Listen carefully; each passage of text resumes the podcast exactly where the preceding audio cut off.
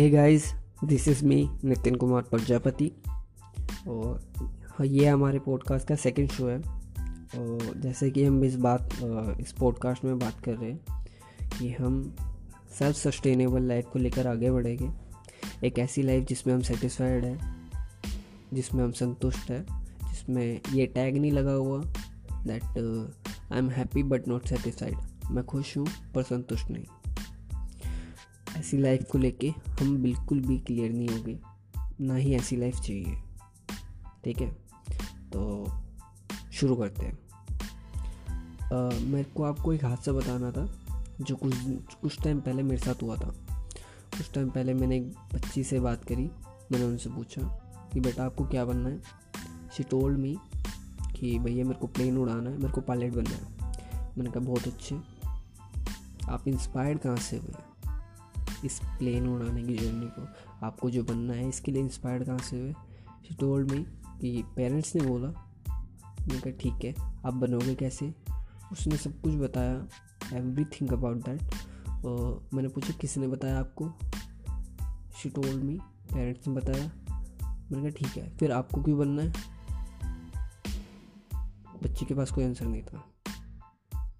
ठीक है, और she is in eighth standard और उस बच्चे को ये तक क्लियर नहीं था कि मतलब दो साल बाद उन्हें अपनी स्ट्रीम को चूज़ करना था बट उन्हें ये तक नहीं पता था कि उन्हें जाना कहाँ है। मतलब क्लियर था बट भटके हुए थे। ठीक है तो हमारा एजुकेशन सिस्टम हमें इस लायक तक नहीं बना पाया कि हमें आ, वो जो चांस दिया जा रहा है चूज़ करने का वो अपनी अपनी सोच से भी ले सके। ठीक है? तो इसी के लिए आ, हम बात करेंगे गोल सेटिंग के ऊपर। गोल सेटिंग कैसी होनी चाहिए? देखिए। अच्छा गोल सेटिंग से पहले ना मेरे को एक बात कहनी थी। Correct me if I am wrong you are the average of five people जिनके साथ आप सबसे ज़्यादा समय व्यतीत करते हैं। आप वही बनते हैं जिन जो मतलब जिनके साथ आप रहते हो। मान लो जैसे आप बनियों के साथ रहते हो तो आप बनिए ही बनोगे। अगर आप गुजराती के साथ रहते हो तो गुजराती वाला दिमाग आपके पास होगा। लेकिन अगर आप बेवकूफ़ के साथ रहते हो तो आप भी बेवकूफ़ ही बनोगे। आप समझदार नहीं बनोगे। ठीक है? और अगर आपको पढ़ाने या सिखाने वाला इंसान ही खुद भटका हुआ है तो आप भी भटकते ही रहोगे। ठीक है? अच्छा हम स्किल्स और सीखने के लिए जाते गए स्कूल्स में जाते हैं। कॉलेजेस में जाते हैं। देखिए, मैं ना किसी को गलत या सही नहीं कह रहा। ये चॉइस आपकी है कि सही क्या है, गलत क्या है। मैं न्यूट्रल हूँ। जो सही होगा, वो आप चूज़ करना, ठीक है?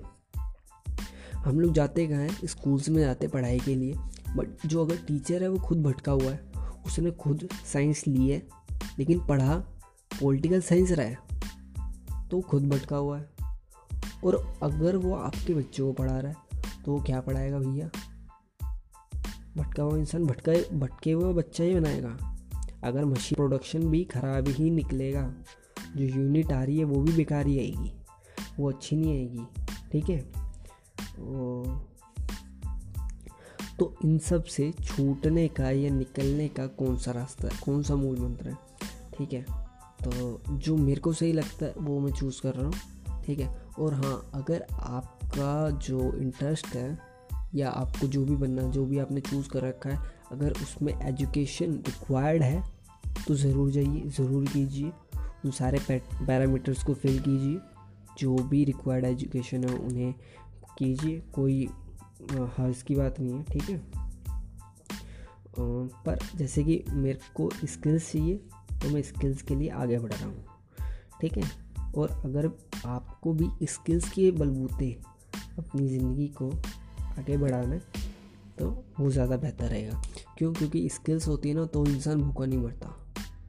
आज से कुछ टाइम पहले एक कंपनी थी, मैं नाम भूल रहा हूँ तो उसमें काफ़ी सारे एम्प्लॉयज़ थे जो एमबीए ग्रेजुएट थे, और वो कंपनी एकदम से बंद हुई। सबकी नौकरी गई, सबके सन अनएम्प्लॉयड हो गए, क्योंकि उनके पास कोई और स्किल्स थी ही नहीं। कम सैलरी में वो लोग काम नहीं कर सकते थे बिकॉज़ इतनी बड़ी पोस्ट से सीधा नीचे आना तो उनका करियर तो पूरी तरह ख़त्म था। और एक दो साल का अगर गैप आ जाता है, अगर आपने काम नहीं किया तो उसके बाद फिर तो दिक्कत ही दिक्कत आती है। ठीक है तो वो लोग तो गंदी तरह फंसे थे। अगर स्किल्स होती तो शायद अपना गुजारा कर लेते। तो स्किल्स के ऊपर मैं ज़्यादा फोकस करता हूँ। आपकी चॉइस आपको चूज़ करना सही क्या है, गलत क्या है। ठीक है? अच्छा हमने चूज़ कर लिया था ना? हाँ। ठीक है। इन सबसे निकलने का रास्ता क्या है? रास्ता क्या है?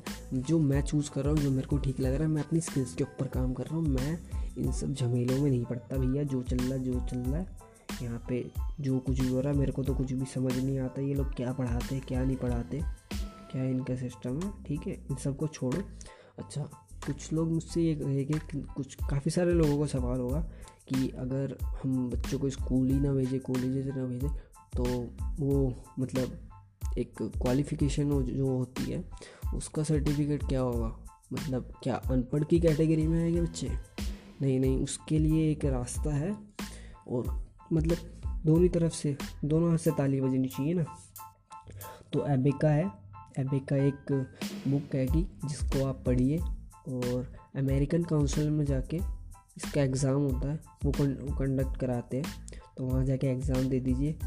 कुछ परसेंटेज होती है जिन्हें बीट करना होता है, वो परसेंटेज आ जाएगी तो आपका एक सर्टिफिकेट मिल जाएगा, जिसके बाद आप दुनिया भर में किसी भी यूनिवर्सिटी में, किसी भी देश की यूनिवर्सिटी में, जो जो उसमें लिखी रहती है, उनमें जाके अपनी आगे की पढ़ाई कर सकते हो। और अगर आपको ये ना पसंद आए तो नेशनल ओपन स्कूल तो है ही।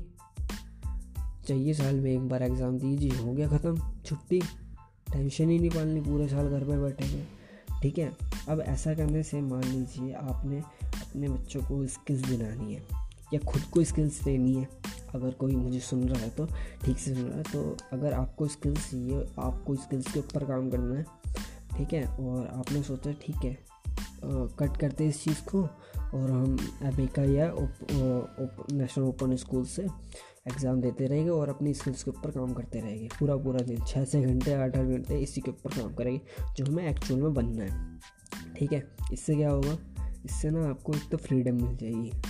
और जब फ्रीडम मिल जाती है ना बच्चे को जैसे जैसे वो बड़ा होता रहता है ना, सब कुछ सीखिए सब कुछ पूरी दुनिया में जितने भी कोर्सेज कंडक्ट हो हैं इन्वायरमेंटल टेक्नोलॉजी इंटर्नशिप करिए, भतीरी इंटर्नशिप इंटरशाला पर जाइए, कितनी सारी इंटर्नशिप इंटर्नशिप्स आती है, ठीक है ऑनलाइन वर्क कीजिए, कुछ भी कीजिए अमेज़ोन पे बेचिए, कुछ भी कीजिए, जब इतना सब कुछ आप कर लोगे ना मतलब थेरेपी कीजिए डॉक्टर से मिलिए, जो भी हो सकता है ना, मैं तो ये कहूँगा, अगर आपका बजट अलाउ करता है तो हर रोज़ ना मतलब हर महीने में एक दो हफ़्ते के लिए ना बाहर जाइए किसी नई सिटी में, किसी नए शहर में, किसी नए गाँव में, किसी नए देश में जाके रहिए, वहाँ का कल्चर सीखिए और दूसरों को भी सिखाइए। इससे क्या होगा, इससे ना व्यक्ति थे जिनका, जिनके बारे में मतलब मैंने सुना था तो उन्होंने एक बात कही थी मेरे को बड़ी पसंद आई थी।